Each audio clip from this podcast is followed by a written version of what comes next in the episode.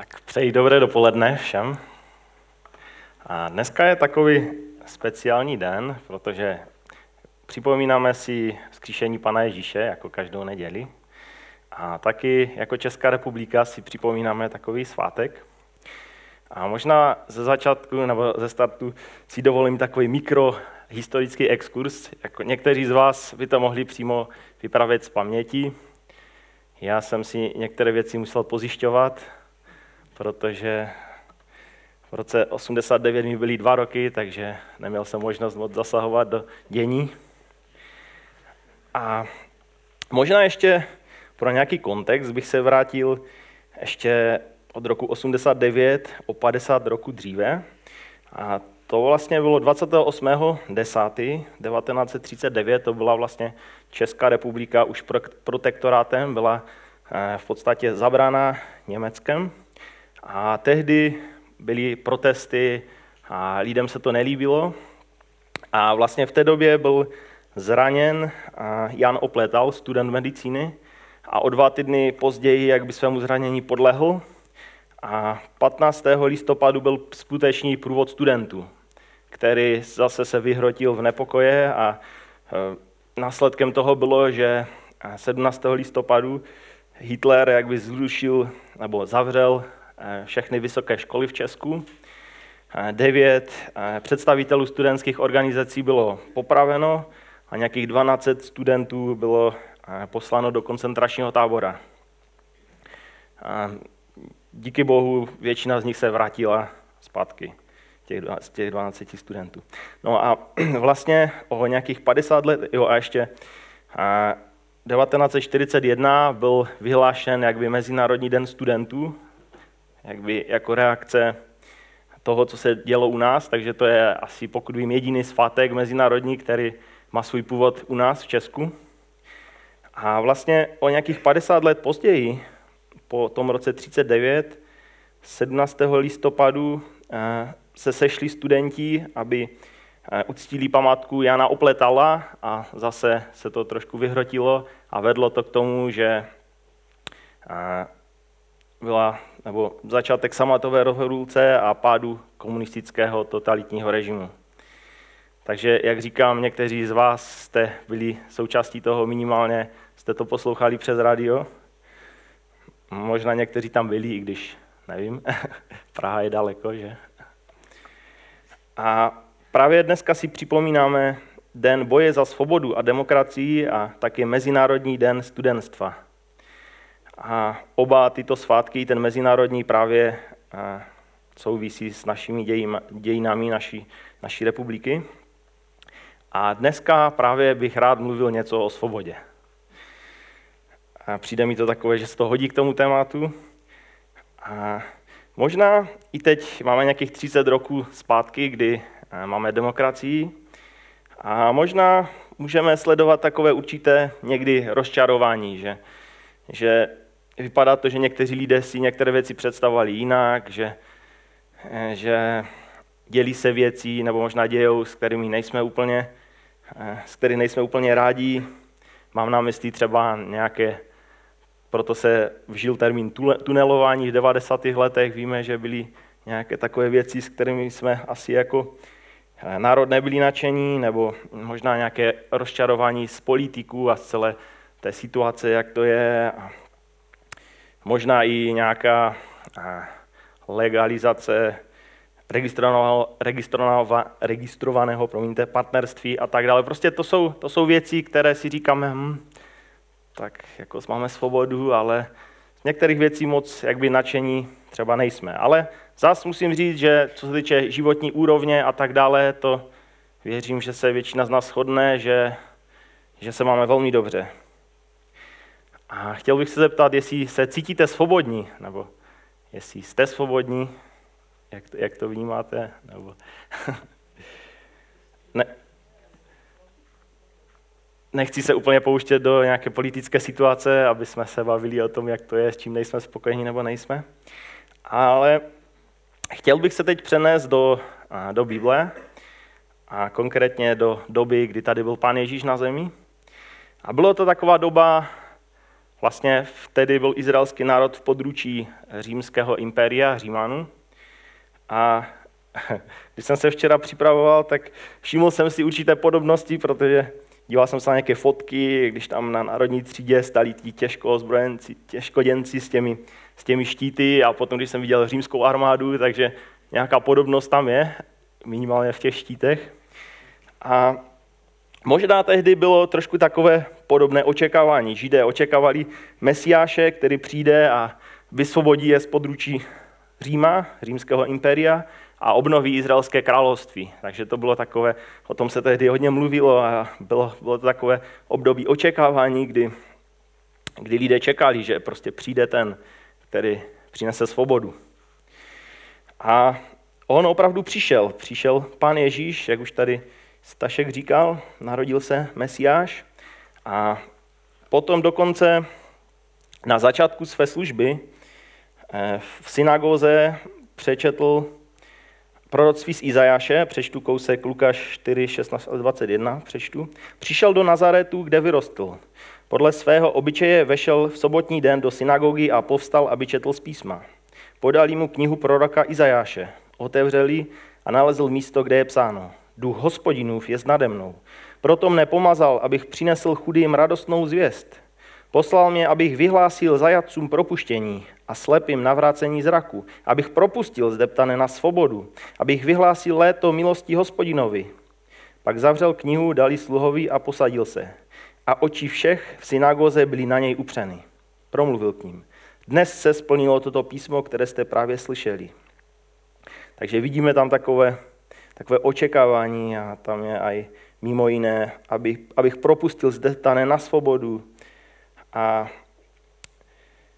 a zajatcům propuštění, takže lidé si možná říkali tak, jako jo, je tady už, vypadá to, že on by mohl být ten Mesiáš, že nás teď povede možná v nějakém, nějaké povstání, nějaká revoluce a zepřeme se Římu, konečně tady bude pořádek, budeme svobodní. Ale k údivu všech to bylo trošku jinak. Ale přesto Pan Ježíš beze zbytku naplnil a naplňuje to, co zaslíbil ohledně svobody. A o tom bych chtěl trošku dneska mluvit.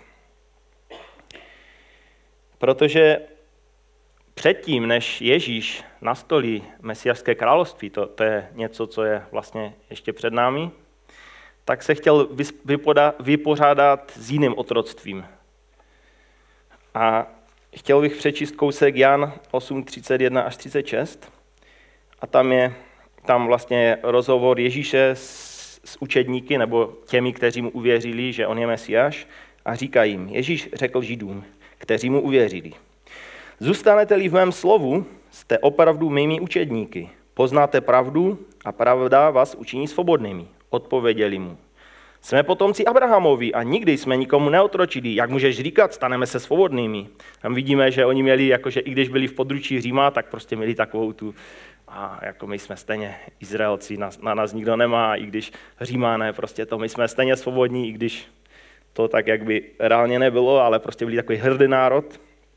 A Ježíš jim odpověděl, amen, amen, pra, amen, amen pravím vám, že každý, kdo hřeší, je otrokem hříchu.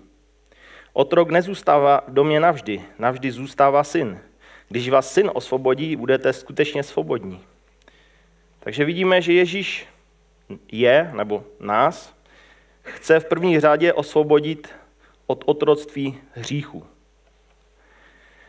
A slovo hřích se dá přeložit, nebo jeho význam je i minutí cíle. A věřím, že jako lidé, nebo z Bible to vyplývá, že jako lidé jsme byli stvořeni, abychom s ním měli blízký vztah s Bohem. Aby jsme měli radost z Boha a Bůh měl radost z nás. Ale a Bůh je stělesněním dobra, on je vlastně zdroj dobra. Ale v podstatě my jako lidstvo jsme Boha odmítli a rozhodli jsme se dělat věci podle sebe, podle své vůle. A tím jsme se otevřeli na zlo. A zlo je zakořeněno v nás v podstatě už od narození. A tím jsme vlastně ztratili tento důvěrný vztah s Bohem, protože dobro a zlo to moc nejde k sobě, nejde spojit dohromady a stali jsme se otroky hříchu. otroky zla. A, a možná zmíním ještě takovou jednu věc. Nevím, jestli zná někdo Stanfordský vězenský experiment. To je takový z psychologií. Je to takový jeden z nejvíc kontroverzních experimentů. A to vlastně byl proveden v roce devatenáct set sedmdesát jedna americkým psychologem Philipem Zimbardem.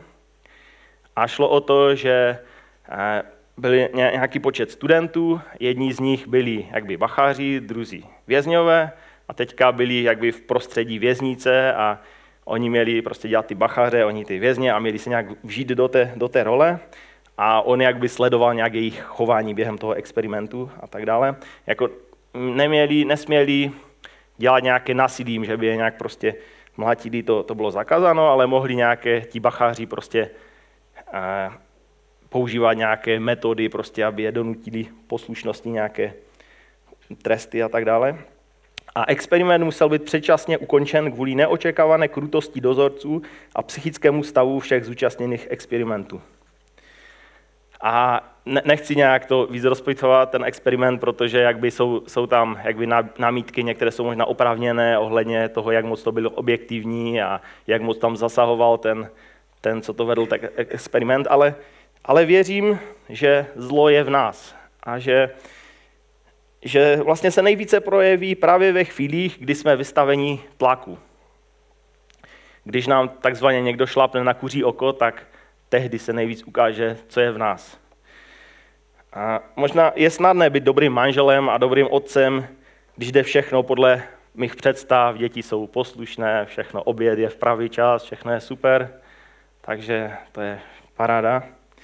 Ale je to horší ve chvílích a právě tehdy se ukáže, co je v nás, když člověk přijde třeba unavený z práce, v práci se mu nedařilo, hladový, děti křičí, manželka zrovna se rozhodla, že prostě něco vyčte manželovi, že prostě proč ještě to a to není dodělané a tak dále. A když se to někdy tak sesype na nás, tak právě tehdy se ukáže, co je v nás, co je v člověku.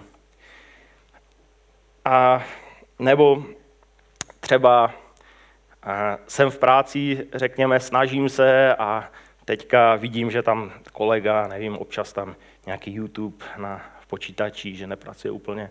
Ale prostě přijde povýšení a povýšen je třeba ten kolega. A potom jakby zase se ukáže, co je v nás, jak, jak, co to s námi udělá, jaký budeme mít k tomu postoj. A musím říct, že někdy, někdy sám za, ze sebe jsem jakby zklamán a překvapen, že v takových situacích někdy takové, jakby, když je větší tlak, co, co ze mě vyleze a pak si říkám, tyjo, jak je to možné. Nebo někdy to možná ani nevyleze, že to člověk udrží v sobě, ale emoce, které, které se v nás budí, nějaká taková, mm, nějaké možná závíst nebo něco takového. Věřím, že to, to je v nás, nebo i Bible to říká, že to je, to je v nás, s tím se už rodíme jako lidé. A to je na jedné straně to je jakby normální stav člověka, jakby po narození, ale zároveň to není něco, co by mělo tak zůstat. A právě s tím se přišel vypořádat Pan Ježíš. Chtěl bych, chtěl bych, nebo přečtu Římanům sedm čtrnáct až dvacet čtyři, to je vlastně dopis Pavla a je to známé místo a věřím, že já, já určitě, možná vy všichni se dokážete stotožnit s tím, co, co tam Pavel říká. A tam píše toto, od čtrnáctého verše. Víme, že zákon je svatý, já však jsem hříšný, hříchu zaprodán.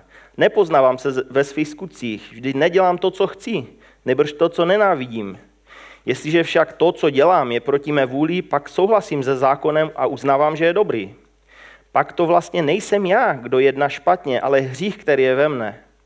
Vím totiž, že ve mně, to je z mé lidské přirozenosti, nepřebývá dobro.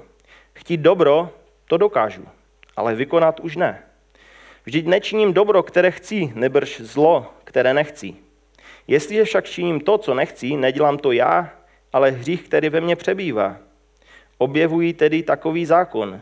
Když chci činit dobro, mám v dosahu jen zlo.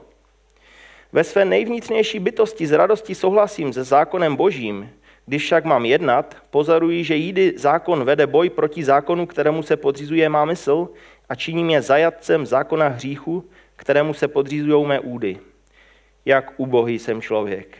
Kdo mě vysvobodí z tohoto těla smrti? Takže to je náš výchozí stav. A tak to, tak to, prostě, tak to prostě je. A možná to znáte ze své zkušenosti, že, že máte v plánu jednat dobře, máte v, prán, v plánu v takové, být prostě milí, hodní na manželku, ale právě v takové situaci, když, když jsme pod tlakem, když se to na nás všechno zesype, tak pak zjistíme, že najednou jak by máme v dosahu jenom zlo a ta reakce někdy není, není taková, jak by měla být. A pak si člověk říká, jak, jak je to možné? Jak to? Když jsem, když jsem chtěl jednat dobře, ale dopadlo to špatně.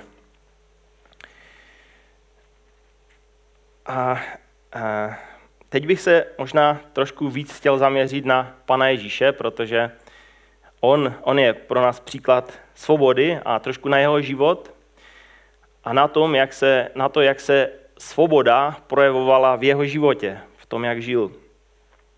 Ještě možná předtím bych uvedl, že Ježíš je Bohem, ale je taky člověkem. Nebo když tady byl na zemi, byl člověkem se vším všudy a byl vystaven stejnému tlaku, který, kterému my jsme vystaveni. A řešil problémy, které i my řešíme. A dokonce se musel učit věci, jako i my se učíme. Je napsáno v Židům, že se učil poslušnosti skrze utrpení, že se naučil poslušnosti. Utrpení, které přechá... procházel. A zrovna nedávno jsem slyšel takové zajímavé eh, slovo od jednoho člověka a on právě se trošku více zaměřoval na těch třicet let života Ježíše, jak by třicet let předtím, než vystoupil do veřejné služby. O tom se moc v Biblii nepíše. A možná bych řekl pár myšlenek z toho. A vypadá to, že že zřejmě v určitém období musel Ježíš převzít i zodpovědnost jako živitele rodiny, protože vypadá to, že, že Josef někdy v průběhu mezi Ježíšovým dvanáctým a třicátým rokem pravděpodobně zemřel, protože o něm už se dále nepíše. A on jako nejstarší syn měl čtyři, čtyři bratry a minimálně dvě sestry, protože se tam píše o bratřích v Biblii, kteří jsou vyjmenováni a sestry, takže minimálně byly asi dvě. A on byl pravděpodobně ten, jako nejstarší syn, který musel převzít tu roli živitele rodiny a musel nějak zajistit, aby měli co jíst, nějak prostě, aby měli nějaké prostředky a musel, musel to řešit. A je to možná něco podobného, co třeba my řešíme v životě, že musíme, nějak máme nějaké povinnosti a Ježíš byl taky tomu vystavený. Nebylo to, že on tam někde si seděl v synagoze, četl Biblii a byl odstíněný od, na, od života reálného, ale on byl Uh, on musel řešit věci, které my řešíme. A proto je někým, který nám plně rozumí a který dokáže pochopit to, čím procházíme. A musel třeba řešit to, jak, jak si uspořádat čas, aby, aby měl čas na modlitbu a přitom zvládal ty všechny povinnosti, protože byl zároveň člověkem a musel řešit ty pozemské věci. A jak se tedy projevovala svoboda od hříchu v jeho životě a co vycházelo z Ježíše, když byl pod tlakem? Chtěl bych jenom tak, věřím, že čtete Biblii, že víte trošku, jak vypadal Ježí- život Pana Ježíše a chtěl bych jenom pár bodů zmínit. Například, když byla Boží vůle, aby se nechal pokřtít od Jana, neměl s tím problém. Větší problém s tím měl Jan, když říkal, já bych měl být přece pokřtěn od tebe a ty chceš být pokřtěn ode mě. A to bylo něco, co, protože on byl ten, který byl syn Boží, on byl ten, který byl Mesiáš, on byl ten, který přišel jako, jako ten, na kterého ukazovala Janova služba. A většinou to je tak, že jak by ten větší křtí toho menšího, že? A, tak? A Ježíš s tím neměl po- problém, jak by se pokořit a vidíme, že větší problém měl s tím Jan. A možná vždycky si dejme otázku, jak my bychom třeba reagovali v, po- v podobné situaci. Neměl problém umýt učedníkům nohy, když, když jim chtěl přesto něco naučit a bylo to v době, kdy věděl, že za pár hodin bude zrazen a popraven. A přesto prostě měl učedníkům nohy. Nevím, co my bychom dělali v podobné situaci, jestli vůbec bychom se k něčemu takovému snížili, protože to bylo něco, co dělali služebníci nebo otroci v té době, to byla taková podřadná věc. A neměl problém vzdát se jídla, třeba i na čtyřicet dnů. Tím teď nechci říct, že jako tak všichni čtyřicet dní se budeme postít, ale i, i z, dalších, z dalšího kontextu z Bible víme, že, že prostě se Ježíš postil, že i když měl hlad, dal přednost, třeba měl hlad, přišli k samařskému městu Sychar, ale viděl tam potřebnou ženu, tak prostě šel a mluvil s ní, sloužil jí a jídlo jak by neřešil. Pak přišli učedníci, říká, tak pojez, pojez. A on říká, mám pokrm, který vy neznáte, činím vůli nebeského Otce. Takže vidíme, že měl určitou svobodu od jídla, že měl, dával přednost tomu, co, co bylo boží vůli, co považoval za důležité a měl svobodu od takových, jakože že prostě nějak se postit chvíli, to někdy, třeba já někdy mám prostě problém, si říkám, a ah, tak půst, tak jo, tak den a, a už, a, už, už aby bylo zítra nebo něco, někdy možná můžeme tak přemýšlet. Ale vidíme, že Ježíš měl jakby svobodu od toho. Někdy je napsáno, že se modlil třeba i celou noc. Nevím kdy, my jsme se naposledy modlili celou noc. Kázal o Bohu a věnoval se lidem. Často to vypadá až do večera, že potom jeli na lodce večera, on tam usnul, prostě padl únavou, protože celý den, nebo skoro celý den se tam věnoval lidem. Takže vidíme, že to pohodlí pro něj bylo až druhořadé, že mělo toho jakby svobodu. A taky můžeme vidět svobodu od strachu. Například v bouři, kdy zkušení rybáři, on tam zrovna sice spal, oni křičeli strachem a to už asi zažili, zažili nějakou bouřku a budili ho. A Ježíši, topíme se. A on se divil, proč se bojí a ptal se jich, jestli tak málo věří v Boha. Takže vidíme, že byla tam jakby taková absence strachu, nebo prostě byl svoboden od strachu, nedal se nějak zotročit strachem. To vidíme i v tom, že že šel na kříž a nechal se zabít, i když věděl, že to tak bude a přesto se poddal Bohu. Možná v Getsemane vidíme jakby určitý náznak, že bojoval, možná i se strachem, ale vidíme, že se nenechal zotročit, že, že nenechal strachu, aby ho nějak, nějak ovládl, aby ho nějak paralyzoval. Takže měl svobodu jakby od strachu. Potom vidíme, že nedělal žádné kompromisy, že neměl nějakou, nebyla v něm nějaká touha líbit se lidem nebo nějak prostě, aby něco znamenal. Například jedna z věcí, um, uzdravoval v sobotu a věděl, že se to nebude líbit těm náboženským tradičním lidem, kteří to považovali, že to, to už je asi taková práce uzdravovat, to už, to už je špatně.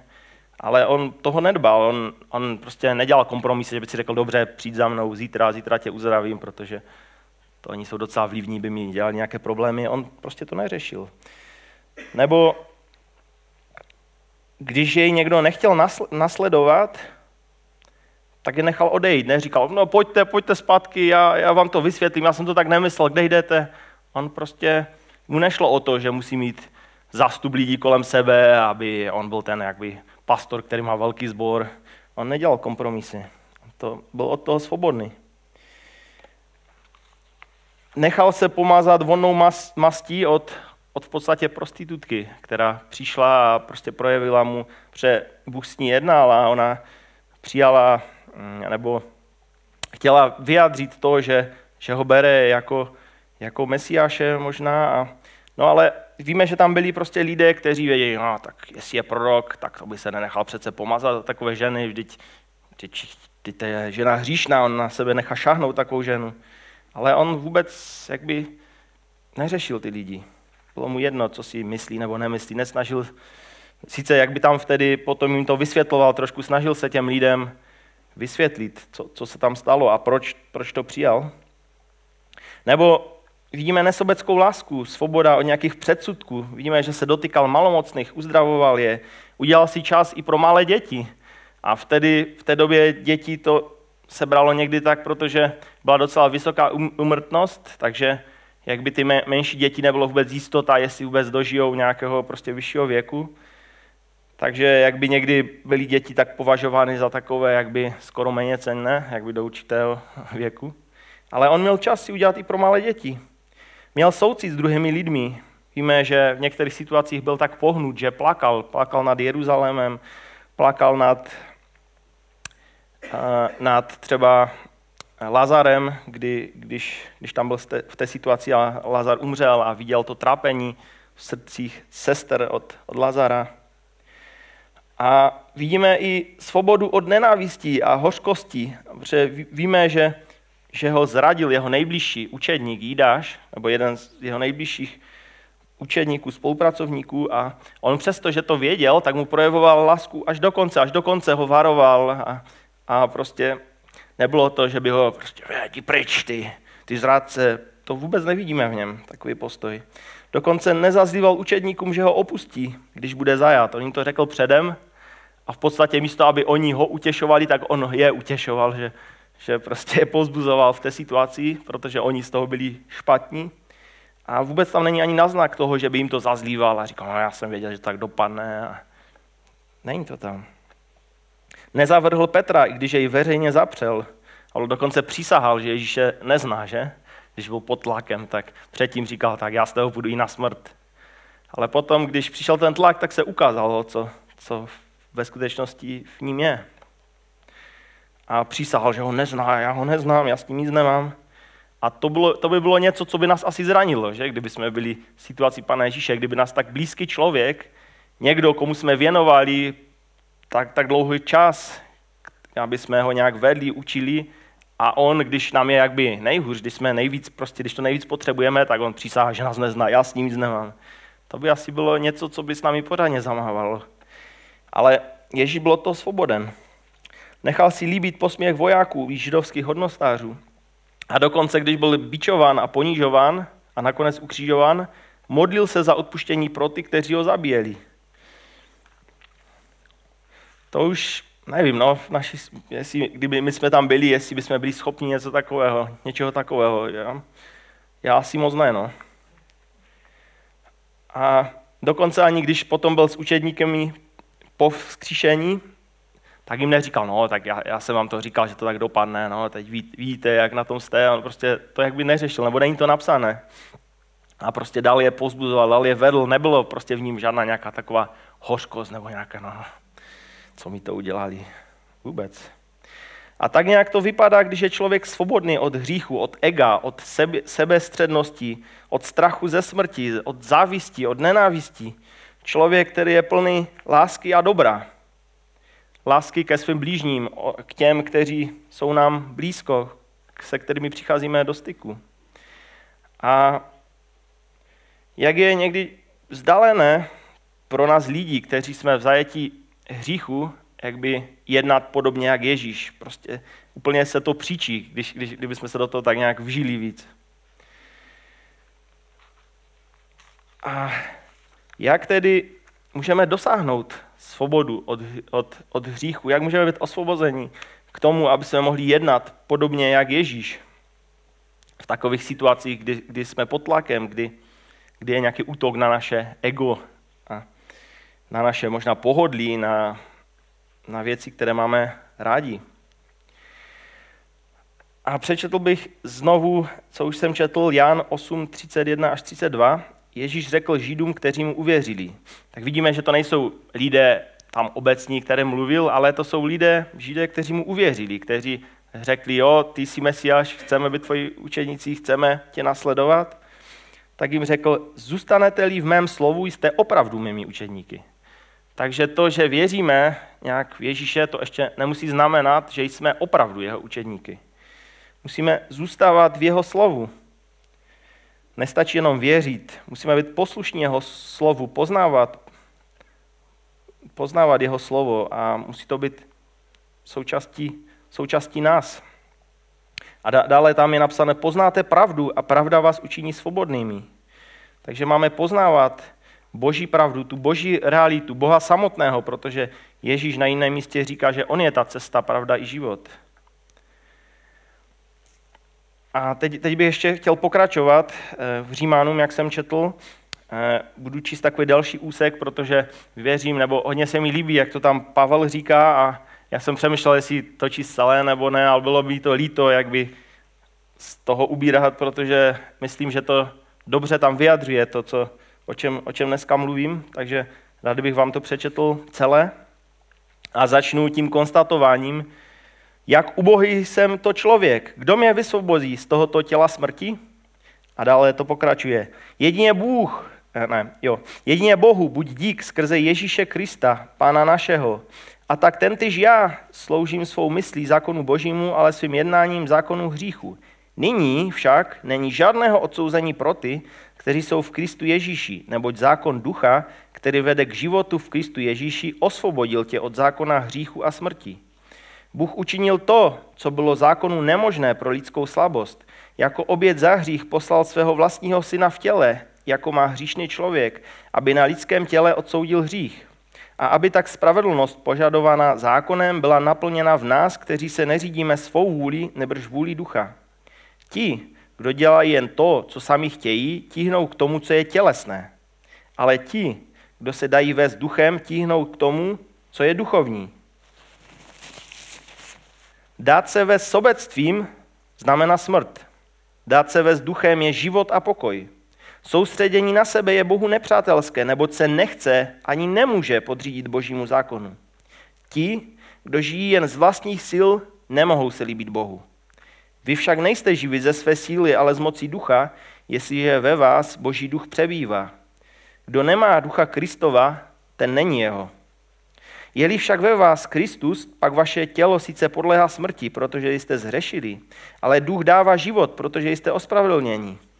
Jestliže ve vás přebývá duch toho, který Ježíše vzkřísil z mrtvých, pak ten, kdo vzkřísil z mrtvých Ježíše Krista, obživí i vaše smrtelná těla duchem, který ve vás přebývá. A tak, bratři i sestry, jsme dlužní, ale ne sami sobě, abychom museli žít podle své vůle. Vždyť žijeme-li podle své vůle, spějeme k smrti. Jestliže však mocí ducha usmrcujeme hříšné činy, budete žít. Ti, kdo se dají vést duchem, jsou synové boží. Takže vidíme, že jedině život v duchu je život ve skutečné svobodě. A proto nehledejme sílu u sebe, protože tam ji nenajdeme. Není to vůbec o tom, že bychom se naučili nějaké příkazy, co smím, nesmím a podle toho žili a říkali si, tak to, to je ta svoboda. To není svoboda. Dokonce je napsáno, že pokud bychom se soustředili na literu zákona, na zákon, dostáváme se do problému, protože litera zabíjí, ale duch dává život. Je to v druhém Korinským tři šestý verš. Takže vidíme, že ten náš pohled by měl být upřen na, na Boha, na získávání síly z moci Ducha Svatého, na zůstávání v něm. Ale kdybychom se soustředovali na sebe a v sobě hledali tu sílu nějakými postupy, aby jsme dosáhli nějaké svobody nebo nějaké dosažení těch toho, co věříme, že máme dělat, tak to je slepá ulice a je to jenom otroctví, protože nejsme schopni se sami osvobodit, nejsme schopni najít tu sílu v sobě. A proto přišel Ježíš. A jsme spaseni z milostí a máme žít ve svobodě. Spasení to si nemůžeme zasloužit. A možná někdy, jako brával jsem to někdy tak, že jsem si říkal, když, když se mluví o příchodu Pana Ježíše, tak jsem si říkal, no, jako bylo by dobré, aby, aby to nebylo ještě tak rych, rychle, ten příchod, abych ještě mohl nějak sloužit prostě Bohu víc a tak. Ale pak jsem si uvědomil, že to je trošku taková nějaká, že tak budu sloužit, tak si to jakoby víc zasloužím a prostě bude mi potom líp, jak když budu stát před Panem Ježíšem. Ale vidíme, že to vůbec o tom není, že to je zase nějaké přemýšlení nad, nad tím, co bychom udělali, aby jsme si něco zasloužili, ale prostě to vůbec není o tom. My máme žít z moci ducha a tím, že budeme žít z moci ducha, tak budeme dělat věci ducha, budeme, budeme žít ve svobodě a budeme dělat ty skutky, které které můžeme dělat jen z moci ducha. A je to, je to a Bůh, který to v nás dělá. Není to něco, co bychom si řekli, a tak já jsem tam udělal to a to pro Boha, takže to už, to už jsem něco pro Boha udělal, už tam mám nějaký, nějaký červený puntík v nebi. Vůbec tak nefunguje. Protože ta svoboda, to si nedokážeme nijak vybojovat sami, nedokážeme si to zasloužit, je to... Je to pochází to od, od Boha, je to z ducha. A možná bych ještě eh, dodal trošku do paralely všechno. Eh, do příběhu o vysvobození Izraele z Egypta, protože myslím si, že tam je hodně takových podobných prvků, které jsou i v našem životě. A víme, že Izraelci byli slavně vysvobozeni z egyptského otroctví a byl jim zaslíben život ve svobodě v zemi oplývající mlékem a medem. To zní tak znešeně, jakože v zemi hojnosti, že se tam budou mít dobře. A i my máme zaslíbení, že? Že budeme žít s Pánem, že budeme žít ve svobodě. I po smrti. A akorát vidíme, že se u nich projevila mimo jiné, u velké části z nich, takzvaná, že byli institucionalizovaní. Nevím, jestli znáte ten pojem. A je to, jakby když člověk, když vězeň je další dobu nebo dlouhou dobu ve vězení, nebo to ne, není jenom o vězních, to je širší pojem, ale dám to jako příklad u vězně, tak se stane, že, že prvně, prvně prostě to nenávidí všechno, chce jít ven, ale za nějakou dobu, když uplyne pár desítek let a má být propuštěn, tak zjistí najednou, že vlastně nedokáže žít na svobodě, protože tam ve vězení měl určitou jistotu, měl tam sice samozřejmě zajetí a tak dále, ale určitá jistota tam byla, určité věci, s kterými mohl počítat. A na svobodě teď neví, neví co, co si počít, neví, kde má začít. Svět se změnil od té doby, než, než, člověk, než tam třeba vstoupil do vězení. A pak to často dopadá tak, zejména u těch vězní, kteří jsou opravdu dlouho, že může to dopadnout tak, že to prostě neunesou tu svobodu a buď něco udělají a prostě vrátí se zpátky do vězení, protože ani nedokážou žít, neví, jako, kde, kde mají prostě začít, aby, aby žili nějaký svobodný život. Prostě to nejsou často schopni a právě je důležité v takové situaci, aby tam byli lidi, kteří, kteří mu pomohou, kteří ho nějak povedou víc, protože sám toho není moc schopen. A A něco podobného se projevovalo, věřím, i u toho izraelského národa a něco podobného se může projevovat i pro nás, co se týče té duchovní svobody. A vidíme, že, že jakby z velké části, ano, chtěli svobodu, ale také z velké části si zvykli na určité věci, ve své, které byly součástí jejich otroctví a na určitou jistotu. Například projevili se to hlavně, když se dostali do nějakých problémů a už lítovali, že odešli z Egypta a nejraději by se tam vrátili, říkali, jo, tam jsme seděli nad hrnci masa, mohli jsme jít chléb do sytosti. A jak by zapomněli, že jim tam zabíjeli malé chlapce, že museli pracovat a to jak by prostě zapomněli, ale prostě měli jsme tam hrnce masa. Myslím si, že někde v Biblii je, že tam měli okurky, že to, to bylo něco. A někdy... Někdy možná uvažujeme podobně, že si nedokážeme představit nic lepšího než ty naše určité jistoty a nějak neřešíme, že je to součástí otročiny. Co když, možná si říkáme, co když ale Bůh bude chtít, abych přestal s tím a s tím, co když třeba bych se musel vzdát, já nevím, koukání na televize, nebo já nevím, četbu těch a těch kníze, knížek, nebo nějaké brouzdání zbytečné po internetu, nebo co když bude chtít, až se třeba postím, co když bude chtít, abych dělal něco, co nechci dělat. A možná takovou perlíčku, když, když jsem byl mladší a nějak jsem se, jako přemýšlel jsem o, o mojí budoucí manželce a tak, tak jsem si říkal, no, že co když Bůh mě bude chtít tak nějak vychovávat a dá mi nějakou ženu, co se mi nebude líbit, co bude nějaká tlustá a nebude moc hezká.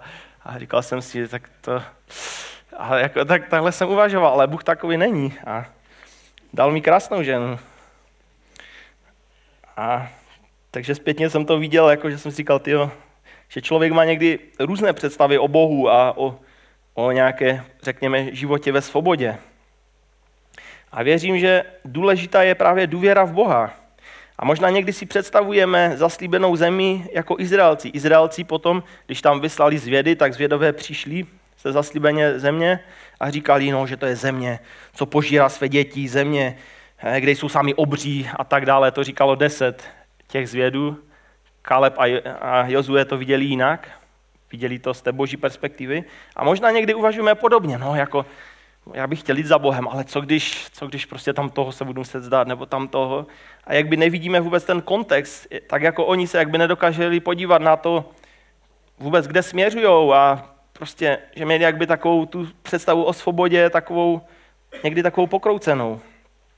A věřím, že osvobo, osvobození od otroctví a život ve svobodě je proces. A Bůh s námi má hodně práce, tak jako měl hodně práce s izraelským národem, aby, aby z nich udělal prostě svobodný národ, aby se změnila ta jejich identita otroka a aby dokázali žít jako svobodný národ, tak to, to byl dlouhý proces. A ví, víme, že tam byli hodně zadrheli v tom procesu, jakože že ti Izraelci prostě často se projevovala v nich ta touha, no radši pojďme do Egypta, protože to, to je těžké a nechtěli se vzdát určitých věcí. A podobné to je možná i s námi. A musíme se naučit žít ve svobodě, musíme se naučit chodit duchem, dát prostor Pánu. Musí se změnit vnímání naše identi- naší identity.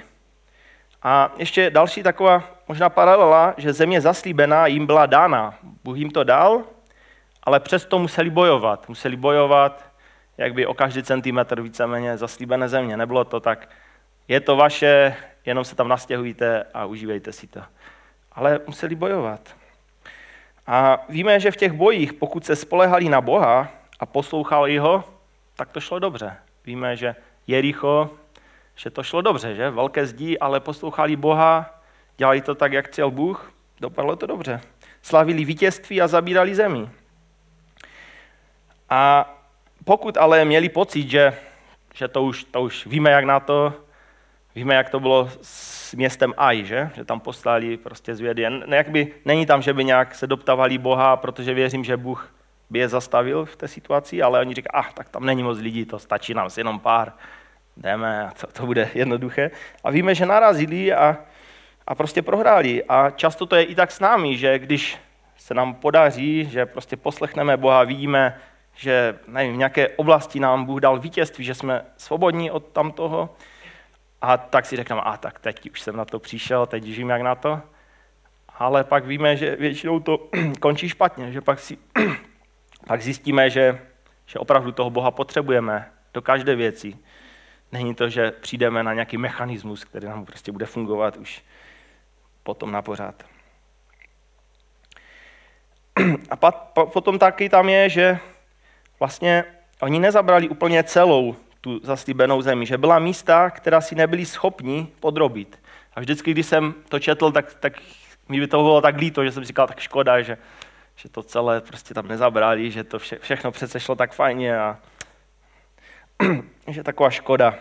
A i my nebuďme ti, kteří se řeknou, no to, to, už, to už na to nemám, to já už jiný nebudu, já už, já už jsem takový. To je nesmysl. My máme zabrat celou zemi, máme být úplně svobodní. Bůh chce naši úplnou svobodu. Nedělejme kompromisy s nepřáteli. Víme, že oni tam sice byli trošku obelháni, ale zase věřím, že, že kdyby to řešili před Bohem, tu věc, že by to nemuselo tak dopadnout. A víme, že tam udělali nějaké, nějaké smlouvy s obyvateli prostě té země, například s Gibeonany, a že oni tam prostě potom byli s nimi a, a bylo to pro nich jakby s houbou, pro Izraelce. Že ti, kteří zůstali tam, že se stávali takovou osinou pro ně a svodem pro Izraelce a oni měli tendenci Izraelci se jim jakby tak přizpůsobovat a nasledovat jejich bohy, protože a věřím, že takový jakby hlavní rozdíl je, že prostě Bůh, Bůh chce celého nás.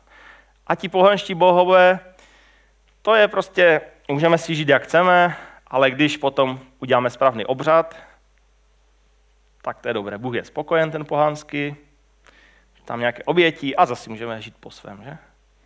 A k tomu jako lidé někdy máme takové, takové tendence se vracet k tomu, k tomu starému, k, té, k, té, k tomu otroctví.